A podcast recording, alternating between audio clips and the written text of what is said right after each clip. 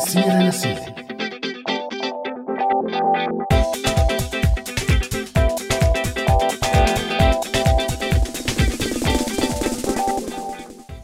أوقاتكم سعيدة مستمعي راديو سوريالي وأهلا وسهلا فيكم بهي الحلقة الجديدة من برنامج من سيرة لسيرة. وأنا بدوري كمان بدي رحب فيكم مستمعينا بهي الحلقة يلي بتمنى أن تنال إعجابكم وبنتمنى تشاركونا دائما آرائكم وتعليقاتكم على كافة وسائل التواصل الاجتماعي. بحلقة اليوم يلي رح نتناول فيها موضوع التغيرات الكتيرة يلي أصابت العائلة السورية اللاجئة بأوروبا. هي التغيرات يلي صارت من خلال تغيير الأعراف والتقاليد بالبلدان الجديدة تركت آثار مباشرة وآثار غير مباشرة على العائلة السورية الصغيرة والكبيرة كمان. أول شيء مع تشتت وتقسم العائلة الكبيرة بين أجزاء العالم وبقاء جزء بسوريا هاد كان له تبعات كبيرة. طبعا كثير من الناس بيحكوا عن الآثار السلبية لهذا التغيير. بس نحن رح نحكي عن الآثار الإيجابية والسلبية ونحاول ندور شو الأسباب لهي الآثار ونحكي شوي بالعمق. فإذا عجبكم الموضوع خليكن على هوا الراديو يلي بيولف على هواكن هوا راديو سوريالي.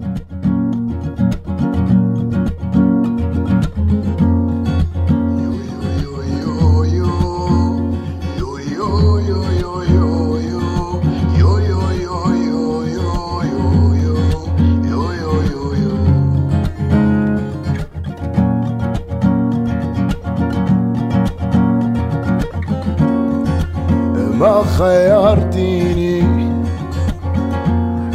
صفنت أنا فيكي تغيرتي ليه؟ بشوارعك دفنتيني. مدام صوتي صار صدف مجاريها ما صرحتي ليه؟ تخبي نامي في مكانك. بيقولوا منك الليل غيران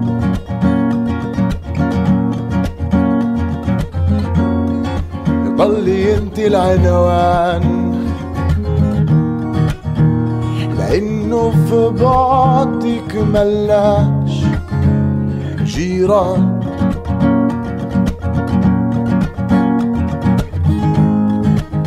إحنا الحكاية الجداد الهدايا الجداد. إحنا الحكاية اللي مش كل شي بيرضيك بيرضينا. انتي اتغيرتي ليه؟ ضل شوقي أنا. شلال بيجري في حواريكي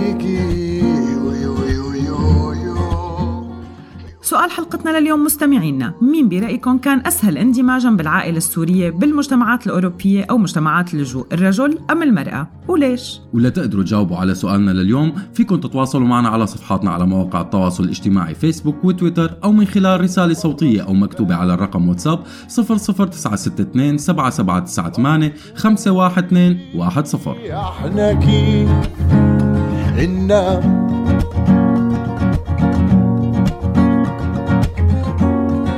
ما ضلش شي اللي ينان عودي ولاقينا لأنه الطريق توهان.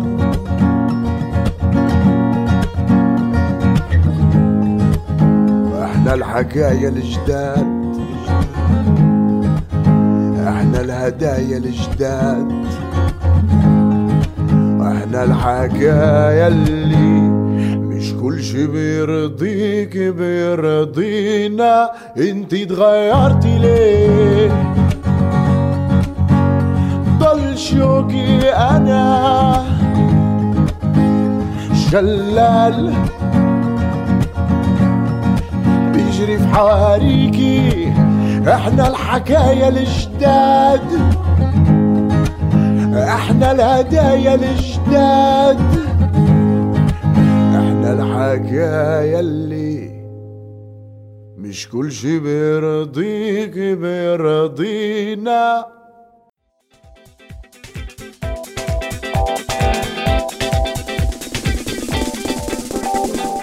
وقبل ما نفوت بالحلقة مستمعينا رح نخبركم عن الفقرات يلي رح ترافقنا بحلقة اليوم. ومع عامر رح نبلش بفقرة سورياضي يلي رح يحكي لنا فيها عن أسباب نجاح الفريق الأمريكي للسيدات بالفوز بكأس العالم لكرة القدم لأربع مرات وشو دور المجتمع والسياسة بهذا الشيء وكيف ممكن ينعكس على العائلات السورية ببلدان اللجوء. وبفقرة سوريين ربعض رح يحكي لنا بسام داوود عن الأطفال الجنود. أما بفقرة صحصح فرح تحكي لنا كريستين عن موضوع الصحة النفسية للاجئين. أما لقاء اليوم بفقرة شو قولك فرح يكون مع الدكتورة مي الرحبي يلي رح نطرح عليها أسئلة عن التغيرات يلي حصلت مع العائلة السورية بعد حالة اللجوء. ومو بس العائلة اللاجئة لا بل العائلة كمان السورية الكبيرة بالداخل السوري. ومع عمر والرياضة والتأثير العائلي والمجتمع على كرة القدم خلينا نسمع هاي الفقرة.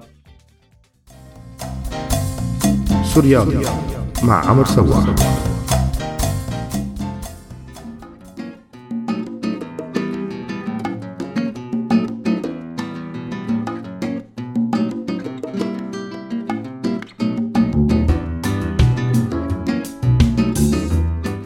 مرحبا معي أنا عمر بسورياضي وبهي الحلقة رح نحكي عن موضوع كتير خاص مرتبط بالرياضة كثقافة وبالرياضة كتربية وحالة اجتماعية. ورح نحكي عن فوز فريق الولايات المتحدة الأمريكية للسيدات بكأس العالم للمرة الرابعة بهي البطولة يلي كانت بدورتها الثامنة فقط. طيب رح نسأل حالنا كيف أمريكا قدرت تحقق هذا الشيء؟ رغم إنه أمريكا كانت لسنين طويلة كتير بعيدة عن اللعبة الشعبية الأولى عالميا. فمثل ما كنا بنعرف بأمريكا في رياضات تانية مسيطرة على عقول الناس وفي صراع على اكتساب أكبر شرائح بالمجتمع حول هي الرياضات مثل البيسبول كرة القدم الأمريكية وأكيد السلة.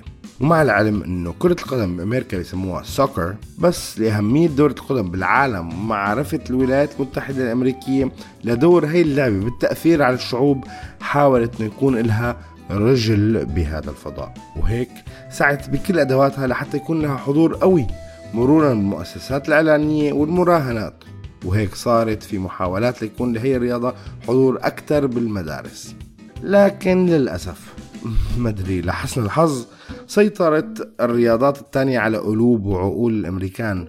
منعت لحد هي اللحظة من أنه يتطور الدوري الأمريكي ويكون بمصاف الدوري الأوروبي العريق وعجزت عن تكوين فريق وطني قادر ينافس. حتى خلال استضافة أمريكا لبطولة كأس العالم ما قدرت تجذب كل هالاهتمام ومن هون اجى تحول مجتمعي كتير فظيع مرتبط بالبنات.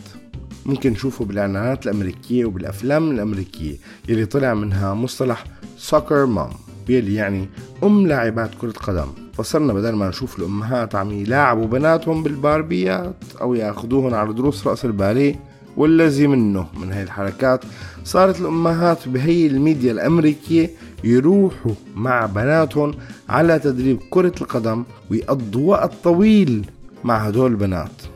بالإضافة للمنح الجامعية بالرياضات بأمريكا يلي فتحت أبواب كبيرة للبنات والصبايا وهيك صار في استثمار كتير كبير بعالم كرة القدم النسائية بالولايات المتحدة الأمريكية. غير بالعائلة الأمريكية هذا الشيء اللي وصلنا لأربع كؤوس عالمية. وهذا الشيء رح ينعكس بشكل كتير كبير على قوة النساء بأمريكا للمطالبة أكثر بحقوقهم. فمثلا رح يتحول مطلب المساواة بالأجر بين النساء والرجال لواحد من أهم المطالب اليوم بأمريكا والرسائل اللي رح ترفعها نساء المنتخب الأمريكي اللي هلأ بحصلوا أجور كتير كتير أقل من أجور منتخب الرجال. هذا الشيء كتير رح يتغير. بالرجع على موضوع الحلقة يلي عم يحكوا فيه عزة وهمام منلاحظ إنه في كتير عائلات سورية لاجئة اليوم. ما كانت تعطي كتير من الوقت لأولادها بسوريا لممارسة نشاطات خارج إطار المدرسة.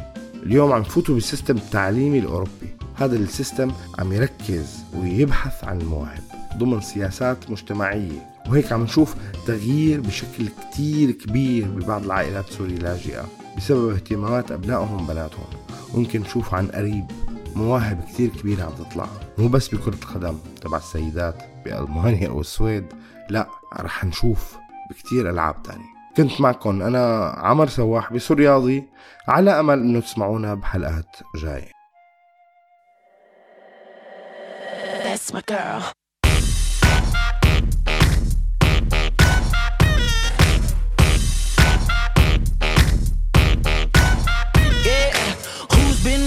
so damn hard you got that head on overload got yourself this flawless body aching out from head to toe Ain't nothing, ain't nothing. All my ladies round the world.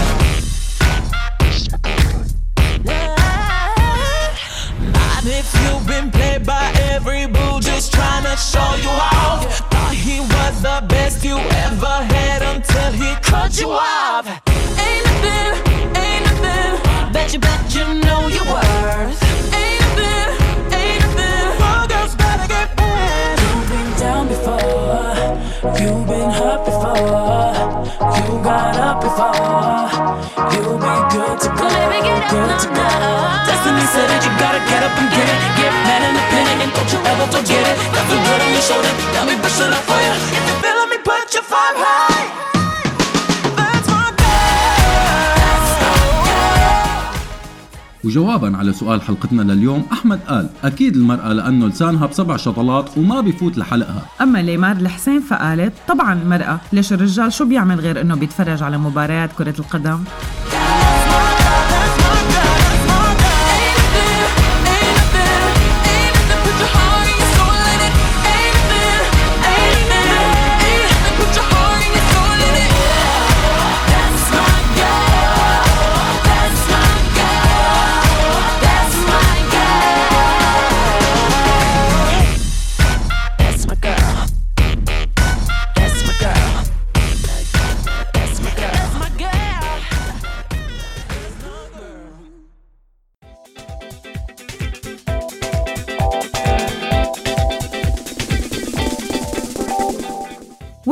ورجعنا لكم على الجزء الأول من برنامجنا من سيرة لسيرة وعم نحكي عن بعض التغيرات يلي أصابت العائلة السورية بعد اللجوء والهجرة. الجزء الأكبر من التغيرات الهامة يلي صارت كانت بالمرحلة الأولى من اللجوء وأصابت التغيرات بشكل كبير المرأة أكثر من الرجل.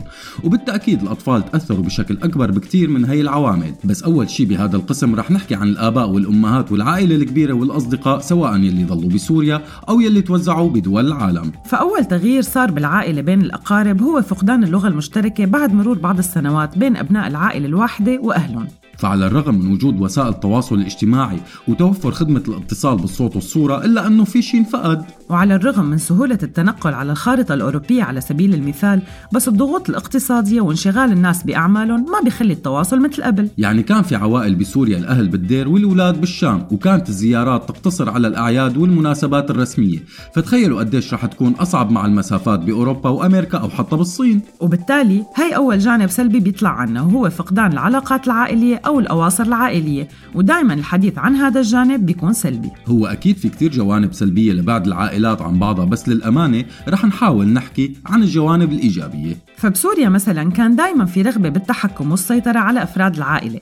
جانب بيتحكم بالجانب الآخر رغم التطور بالمدن والأرياف القريبة ضل في حالة من القبلية أو العشائرية. هذا الشيء خلى كتير من الأعراف والتقاليد البالية تضل مسيطرة على الأفراد. وبنرجع وبنكرر إنه نحن ما عم ننقص أو نقلل من دور العائلة بمجتمعاتنا، نحن عم نحكي عن بعض الجوانب الإيجابية اللي ممكن تكون نتيجة عن هي الهجرة، فالبعد عن التدخلات العائلية المباشرة والبعد عن الخوف من المفاهيم القديمة ما عادت تمشي ببلدان اللجوء وهذا أكثر شيء أثر على العائلة. ومفهوم العنوسه أو الطلاق صار غائب تماما عند كثير من الفئات اللاجئين، وبالإضافة لمفاهيم تحديد الهوية الجنسية للأفراد، الشكل الخارجي لللبس والأكل وشو بيقرأ الواحد وشو بيشوف كمان ما عاده محدود مثل قبل. ولهذا السبب شفنا كثير من المثليين الجنسيين وأعلنوا عن هويتهم الجنسية بدل ما يضلوا محبوسين كل حياتهم بهوية ما انها هويتهم ويعيشوا بسرية كل حياتهم أو حتى ما قدروا يكتشفوا هي الهوية. فكتير من الناس اتطلقت وقت وصلت على أوروبا وكل الدراسات يلي انعملت على الموضوع بتأكد إنه السبب ما أوروبا والانفتاح يلي بأوروبا فقط بل السبب إنه جزء كبير من هي الزيجات كانت مبنية على أسباب بالأصل خطأ بسوريا. المرأة بالفعل استفادت بشكل من اللجوء وفينا نشوف هذا الشيء بمراقبتنا للنساء يلي حوالينا أو بالأرقام. فنسبة النساء العاملات من اللاجئات بالمرحلة الأولى من اللجوء ويلي بتمتد ما بين الست شهور لسنة. من بعد الحصول على أوراق الإقامة طبعا هي أكبر بكتير من نسبة الرجال. وعدد النساء يلي تعلموا لغات البلد المضيف كمان كان أكثر بكتير من الرجال. بينما تساوت النسبة بالنسبة للأطفال والشباب وصولا لسن ال 30 وعدد النساء يلي كانوا قادرين إنهم يغيروا مهنهم الأصلية كان أكبر من الرجال. أما النساء يلي كانت شغلتهم ربات منازل فأعداد النساء بألمانيا يلي عملوا دورات تأهيل مهنية وانخرطوا بسوق العمل عم تتزايد. بشكل كبير. هي التغيرات ببنية العائلة أكيد عم تنعكس بشكل كبير على الأطفال وعلى المرأة فنسب الطلاق المرتفعة والتحريض ضد الهجرة بأنه شوفوا شو عم يصير لنسواننا ما لازم تخلينا نعمي عيوننا عن كمية التعنيف المجتمعي والضغط يلي كان واقع على المرأة وخياراتها. وللأسف انتشر كتير على وسائل التواصل الاجتماعي فيديوهات عم تحرض على المرأة. وبالفعل تمت عدة جرائم قتل بحق زوجات أو بنات كان بعضها لايف على الفيسبوك. بس هذا الشيء خلى عدد كبير من النساء يوقفوا مع بعضهم أكثر ويعملوا حملات توعية ويكون صوتهم مسموع. وهذا الشيء مو كافي لأنه ليلي ما بيعرف حتى اللحظة مشاكل العنف المنزلي ضد النساء الأوروبيات بكتير دول لساتها مرتفعة. وبالتالي لسه في جهد وشغل كبير مع الناشطين العرب والسوريين على حد سواء. لنوقف بجانب المرأة ونحاول نساعدها بأنها تحصل على حقوقها الإنسانية والعائلية. وقبل ما يخلص هذا الجزء بدي أكد للمرة الرابعة أو الخامسة إنه نحن ما عم نشجع على الطلاق وما لنا موقفين ضد العائلة. وبالقسم الثاني من البرنامج رح نحكي عن جوانب أخف وكيف بيأثر إيجابيا المجتمع على الأطفال وعلاقتهم بالمدرسة والمجتمعات المضيفة بالعائلة والأعراف والتقاليد يلي رح تحكم العائلة. فيكن دايما تشاركونا مستمعينا بالتعليق أو الحوار عبر رسائل واتساب أو بالتعليقات على بوستاتنا على الفيسبوك أو على ال SoundCloud صح صح معي أنا كريستين.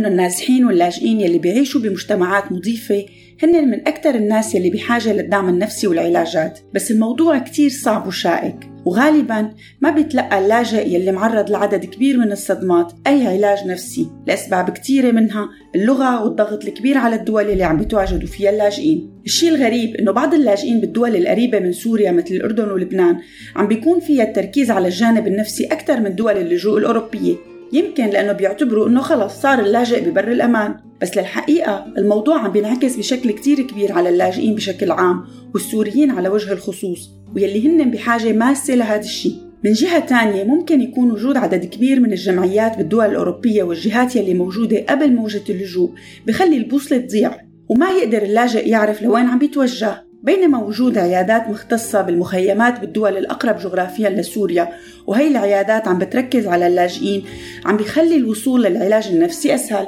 كمان التأمين الصحي بعدد من الدول الأوروبية ما بيتضمن العلاج النفسي بأغلب الحالات. وما فينا ننسى أكيد الحاجز النفسي عند الشعوب العربية وموقفها السلبي من الأطباء النفسيين بشكل عام.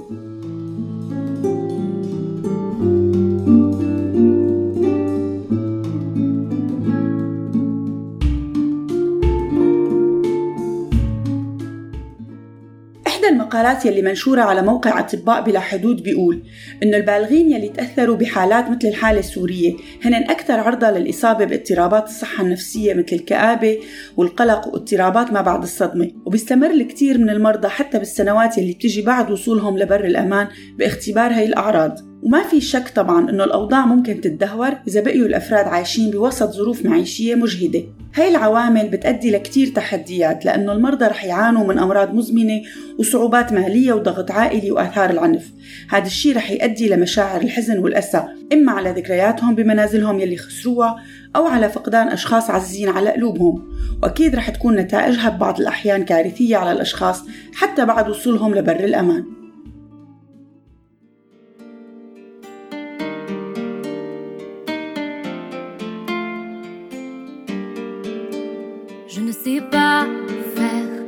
Mentir, tout me ramène à toi. Je ne sais pas faire quand t'es pas là. Je ne sais pas faire. J'ai beau sourire quand on parle de toi. Je ne sais pas faire quand t'es pas là. Je n'ai plus rien à perdre, rien à gagner. Je n'ai plus de peine, plus rien à pleurer. Rien c'est déjà trop. Tout me semble faux quand t'es pas là. Ça ne compte pas quand t'es pas là,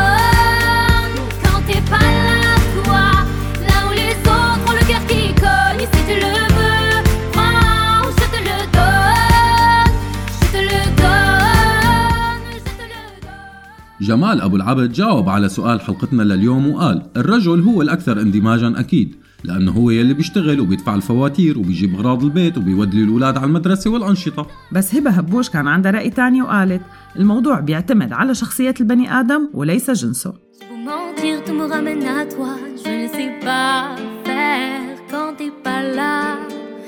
ne sais pas faire. J'ai beau sourire quand on parle de toi. Je ne sais pas.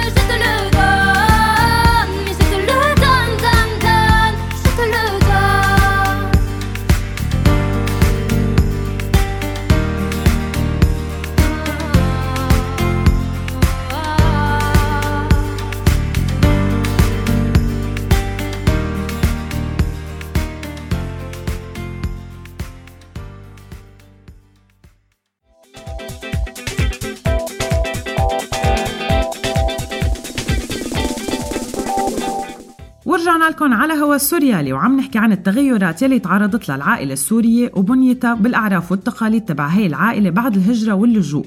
ودور الأطفال دايما كان موجود بالتأثير بالعائلة بس ببعض الأحيان كان سلبي. من زمان لما كان هتلر بده يضبط المجتمع حول الأطفال لجواسيس على أهلهم وهذا الموضوع أثر على بنية المجتمع وعلى علاقة الأهل مع أولادهم. وبالمناسبة كتب بريخت مسرحيته المشهورة الواشي عن هذا الموضوع. وإذا بتتذكري عزة لما كنا صغار ما كانوا أهالينا يحكوا بكتير مواضيع قدامنا وكان في دائما تنبيهات إنه ما نحكي بالبيت عن السياسة وهذا الشيء اللي عمله النظام بيشبه كتير شيء اللي عمله هتلر إنه حول الأطفال لجواسيس والخوف كان مسيطر على العائلات. وياما تحت حكم البعث في ناس انسجنت أو تعبت مثلا مثل ما كنا نقول بسوريا لأنه طفل حكى لطفل شي نكتة أو شي شغلة سمعانه بالبيت. على كل حال نحن ما رح نحكي عن هذا الشيء وإنما رح نحكي أكثر عن كيف عم يستخدم الأوروبيين اليوم الطفل ليترك أثر على العائلة والمجتمع. وكيف تعليم الطفل وتربيته وفق الرؤى تبع المجتمع الكبير أو حتى الدولة ممكن تنعكس على العائلة والمجتمع. مو بس الطفل بالعموم الأعراف والتقاليد السائدة بالمجتمع هي اللي بتعيد تشكيل وصياغة العائلة. ورح نبلش اليوم اليوم بالحكي عن قصة صارت معنا نحن كعائلة وكيف الأطفال وتربيتهم بالمدرسة ممكن تنعكس بشكل كتير كبير على العائلة وعلى المجتمع والحياة. بالمدرسة تبع بنتنا بتتعلم كتير من القصص يلي إلها علاقة بالبيئة مثل عدم استخدام أكياس النايلون والضرر يلي ممكن تعمله للبيئة. مرورا بالإرشاد باستخدام المياه وفصل النفايات وغيره وكنا حكينا طبعا عن هذا الموضوع بتوسع الحلقة الماضية. بس اليوم رح نحكي عن كيف عم بيأثر هذا التعليم علينا كعائلة مو عن طريق الغرامات المالية يلي بتنفرض على الأفراد ببعض الدول الأوروبية مشان فرز النفايات. فبالمدارس بيعتمدوا على طرق إقناع معينة بتخلي الأثر على الطفل كتير كبير. التوعية مو بس عن البيئة وعن حقوق الإنسان وحقوق الحيوان هي السياسات التعليمية يلي انبنت عبر عشرات السنين وبحوارات مجتمعية وتغييرات بالأحزاب السياسية انبنت بطرق ديمقراطية وما انفرضت فرض مثل بدولنا. وبفقرتنا الجاية مع بسام رح نسمع مع بعض عن موضوع كتير انتشر بالفترة الأخيرة بسوريا. ويلي هو تجنيد الأطفال وجرهم لأرض المعركة فرح نسمع مع بسام بهالفقرة المعادة عن حملة أطفال لا جنود. سوريين لبعض. معي أنا بسام داوود. لنحكي عن مبادرات آنفية السوريين للسوريين.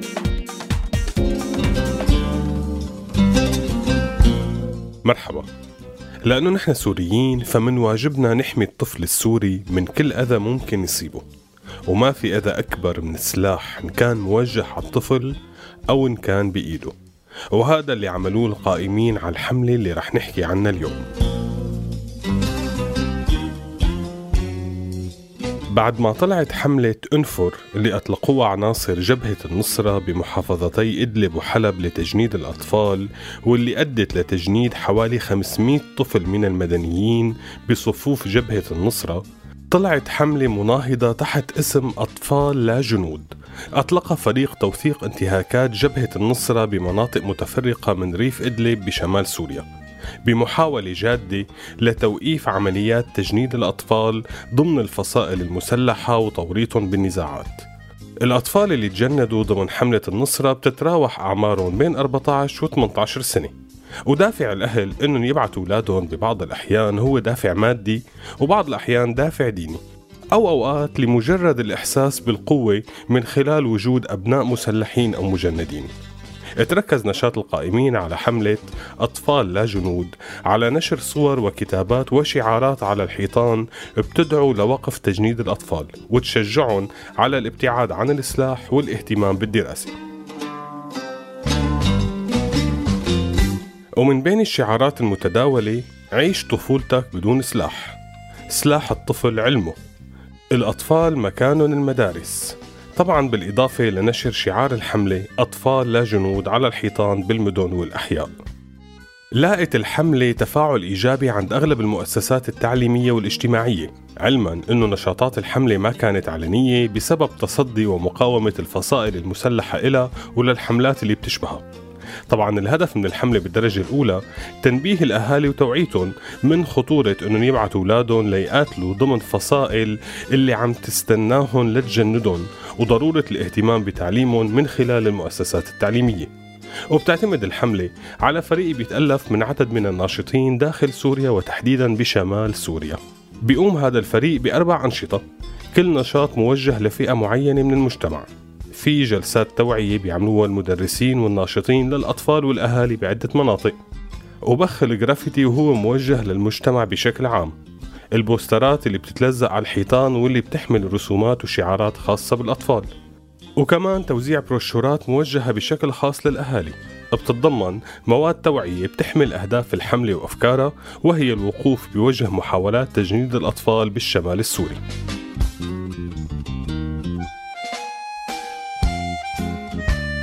بنتمنى التوفيق للقائمين على هي الحملة وبنتمنى كمان التوفيق لكل الحملات والنشاطات اللي همها يعيش السوري. صغير ولا كبير إنه يعيش بواقع أحسن.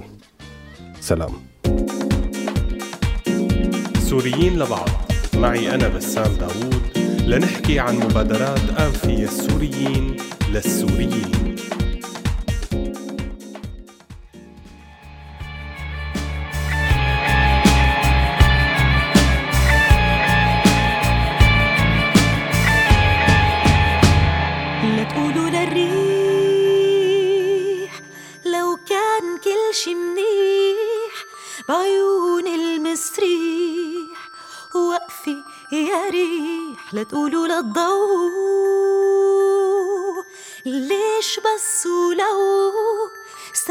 شوي لا تغير الجو. لا تقولوا للريح لو كان كل شي منيح بعيون المسريح. وقفي يا ريح لا تقولوا للضوء ليش بس ولو استنيت شوي لا تغير الجو. خليكن هيك ضلوا خلوا كل شي بمحله. والفكرة تضل فكرة والله يعيشنا لبكرة. خليكن هيك ضلوا خلوا كل شي بمحله. والفكرة تضل فكرة والله يعيشنا لبكرة. سكروا الشبابيك فلوا الأبواب اصحى الهوا.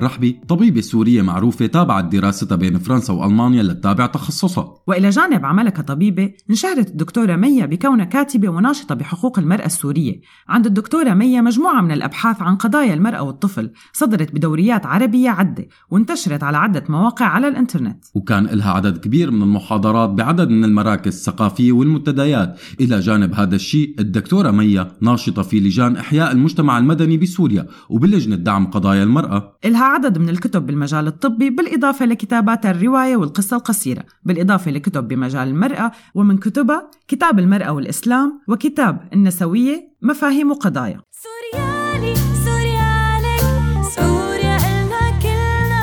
سوريالي سوريالك أنت اللي قادرة تغيري. أنت بنت البلد. الدكتورة مي الرحبي أهلا وسهلا فيك ضيفة عزيزة ببرنامج من سيرة لسيرة عهوى راديو سوريالي. مساء الخير دكتورة.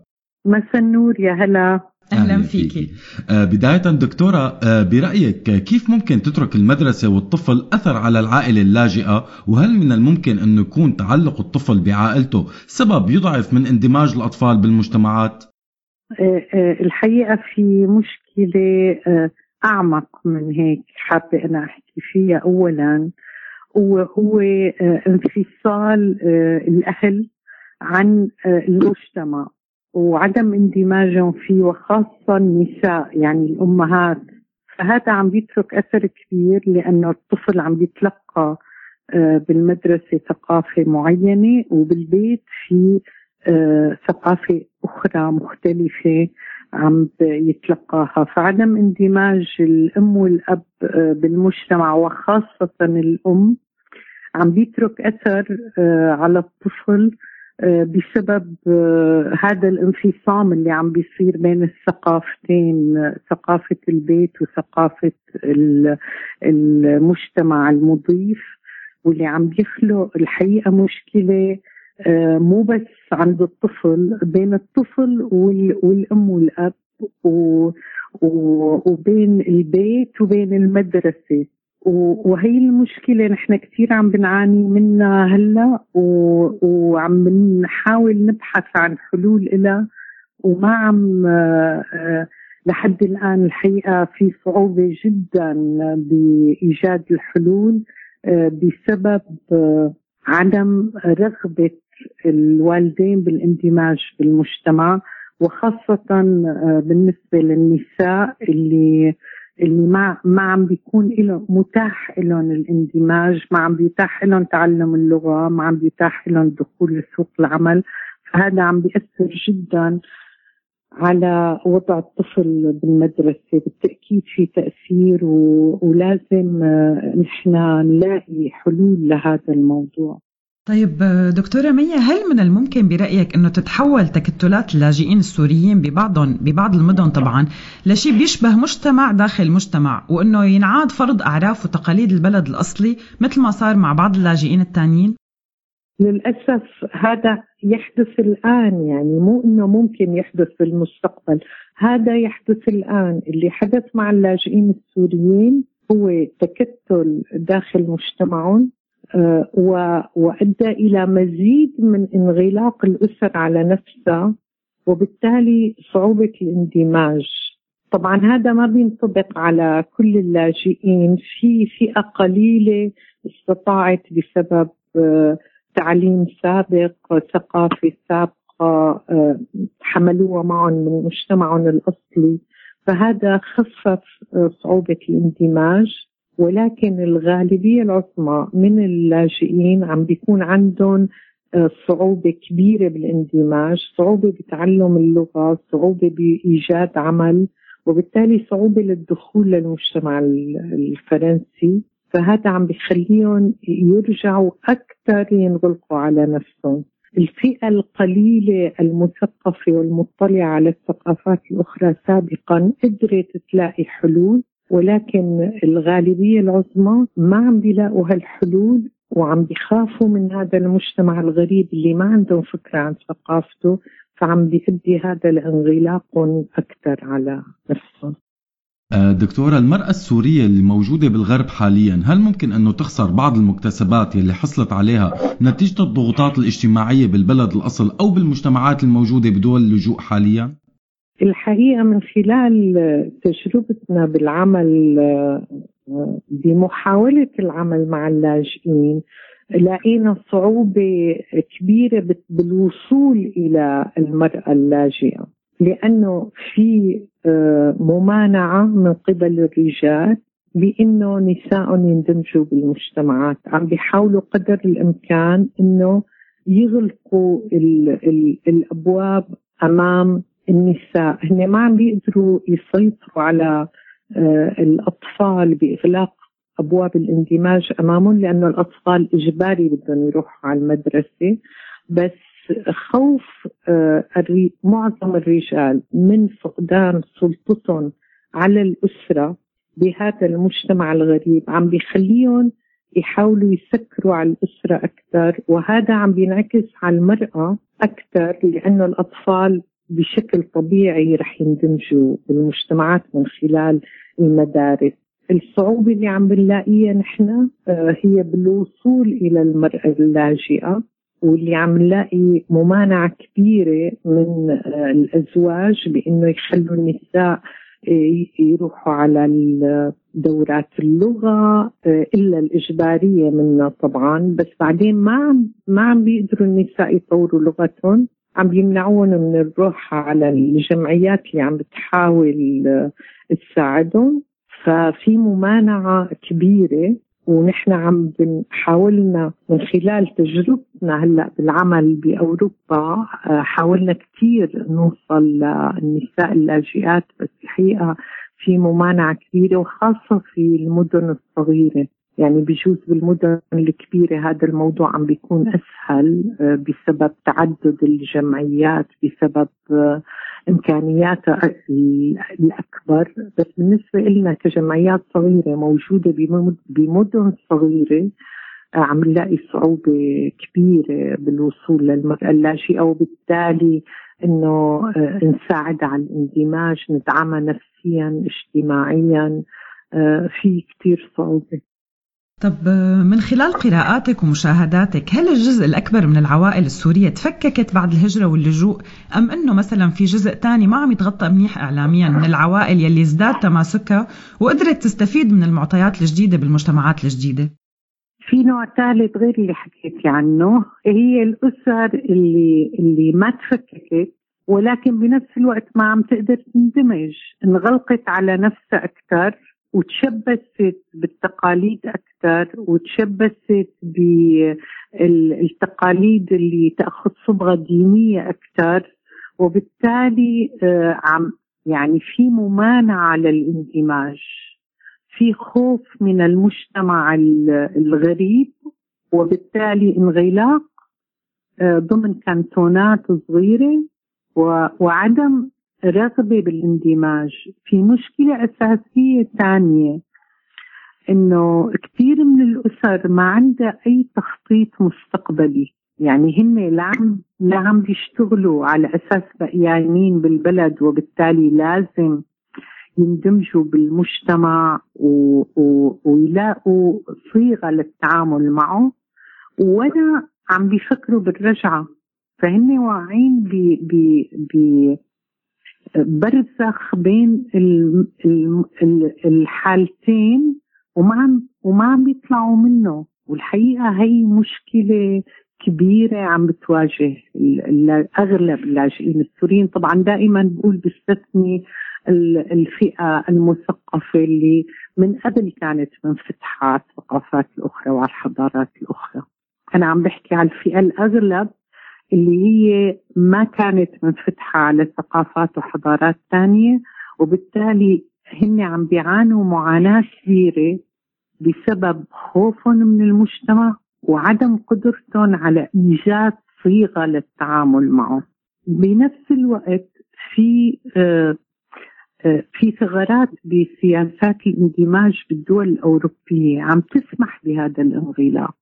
أو ما عم تقدر تعمل شيء آه، آه، تجاه هذا الانغلاق. وهذا حدث الحقيقة مثل ما تفضلتوا مع جاليات سابقة. الجالية المغربية والجالية الجزائرية مثلا بفرنسا صار فيها نفس الشيء. ونحن عم بنعيد نفس الخط اللي مشيت فيه هي الجاليات. عم بنحاول نحن كجمعيات إنه نكسر هذا المم... نكسر هي الممانعة. ولكن الحقيقة جهودنا للآن ما عم تجيب نتيجة.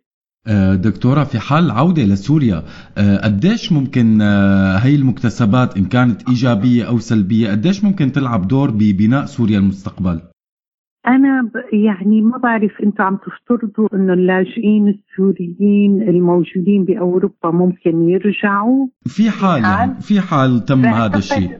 بعتقد آه، هذا الموضوع حيكون كثير صعب لأنه لما الأولاد بي- بيبقوا بالمدارس وبدهم يكملوا تعليمهم هون و والوضع بسوريا غير آمن فاحتمالات العودة القريبة ما أنا ما أنا مبينة بالأفق. أما الع- العودة البعيدة غالبا بتصير أصعب يعني من تجارب الشعوب الأخرى. هلا ممكن اللاجئين بالدول القريبة إذا أصبح الوضع آمن وصار في عودة طوعية آمنة ممكن يرجعوا. بس اللي موجودين بأوروبا يعني فعلا أنا آه، ما برجح عودة قسم كبير منهم بسبب ارتباط أولادهم بال- بالتعليم الموجود في أوروبا.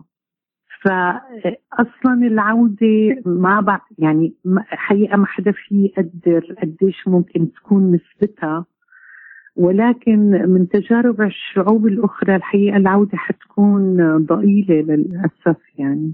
فبالتالي هل سيحملوا آه، تجاربهم اللي هون. ولا يعني أنا فعلا ما بقدر جاوب على هذا السؤال يعني ما عندي أي فكرة. ايمتى رح تكون العودة؟ وكيف رح يكون شكل العودة؟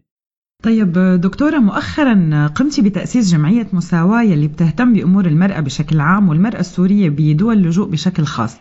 ممكن تحكي لنا ولو بالمختصر عن آخر الأنشطة والفعاليات يلي قامت فيها أو شاركت فيها الجمعية؟ آه نحن جمعيتنا مؤسسة الحقيقة بال 2012 تأسست بدمشق وبعدين اضطرينا بسبب الظروف ننتقل لبيروت. ولكن عنا أنشطة داخل سوريا عنا أنشطة بلبنان وحاولنا آه، نشتغل بفرنسا ولكن مثل ما حكيت هي الممانعة آه، آه، اصطدمنا فيها وفي صعوبة هائلة بالوصول للاجئات السوريات في فرنسا عن قرب ومحاولة توعيتهم مساعدتهم صار كثير صعب فحاولنا نعمل بالأول دورات لغة. اكتشفنا أنه معظم اللاجئات ما بيحكوا نهائيا لغة فرنسية. بلشنا معهم من ال- من الصفر يعني. واتجهنا كمان للأنشطة الثقافية ب- بأوروبا. عم نحاول نعمل آه، محاولة اندماج معاكسة. يعني بنحاول نطلع الفرنسيين على ثقافتنا وحضارتنا وقضيتنا ووضع النساء السوريات من خلال فعاليات ثقافية فعاليات فنية. هذا التوجه اللي نحن ماشيين فيه حاليا مع استمرار محاولة الوصول إلى اللاجئات السوريات في في فرنسا. عنا طبعا أنشطة نحن ثقافية سابقة. عنا دار نشر معنية بنشر الكتب النسوية. عنا دراسات كثير عملنا عن المرأة السورية وأوضاعها حاليا آه، سواء بالنازحات ولا اللاجئات بالدول القريبة ولا اللاجئات بأوروبا. عم نحاول نعمل دراسات عنهم. حاليا عم نعمل دراسة عن وضع اللاجئة السورية في أوروبا. دراسة أوضاعها وإن شاء الله الدراسة بدها تصدر بداية العام القادم وهي رح تعطينا صورة أوضح عن وضع ال- النساء اللاجئات آه، ملاحظة بس بدي أقولها أنه يعني ما يحكى في الإعلام عن تفكك الأسرة السورية آه، بأوروبا. آه، مبالغ فيه جدا. الأسر اللي تفككت هي جدا قليلة. مقابل العدد الكبير من الأسر اللي بالعكس ازداد آه، انغلاقا خلينا نقول. مش لا تفككا ولا تحررا ولا اندماجا وانما زاد انغلاقا على نفسه. نهاية دكتورة شكرا لك ويعطيك ألف عافية. يعني ما بعرف شو بدي أقول لك عندك شغل كتير يمكن هالفترة بصراحة يعني. دائما والله دائما. وبتمنى إنه شغلنا هون يعني يجيب نتيجة ولو إنه حاليا عملنا بسوريا ولبنان ناجح جدا ولكن هون حقيقة آه، عم نعاني تحديات كبيرة وصعوبات. مزبوط معك حق. يعطيك العافية ويعطيكم العافية وشكرا كثير لك دكتورة وبالتوفيق. شكرا لكم ويعطيكم ألف عافية. الله يخليك يا, يا رب. شكرا لك دكتورة ويعطيك العافية. يا هلا.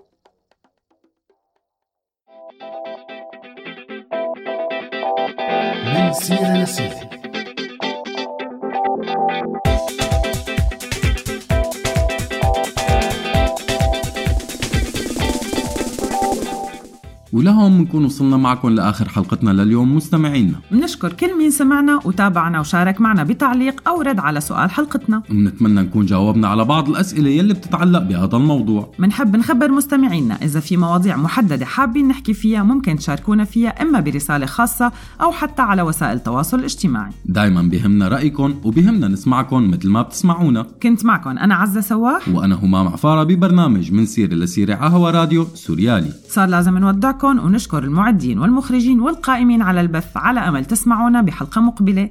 سلام. هذا البرنامج من إنتاج راديو سوريالي 2019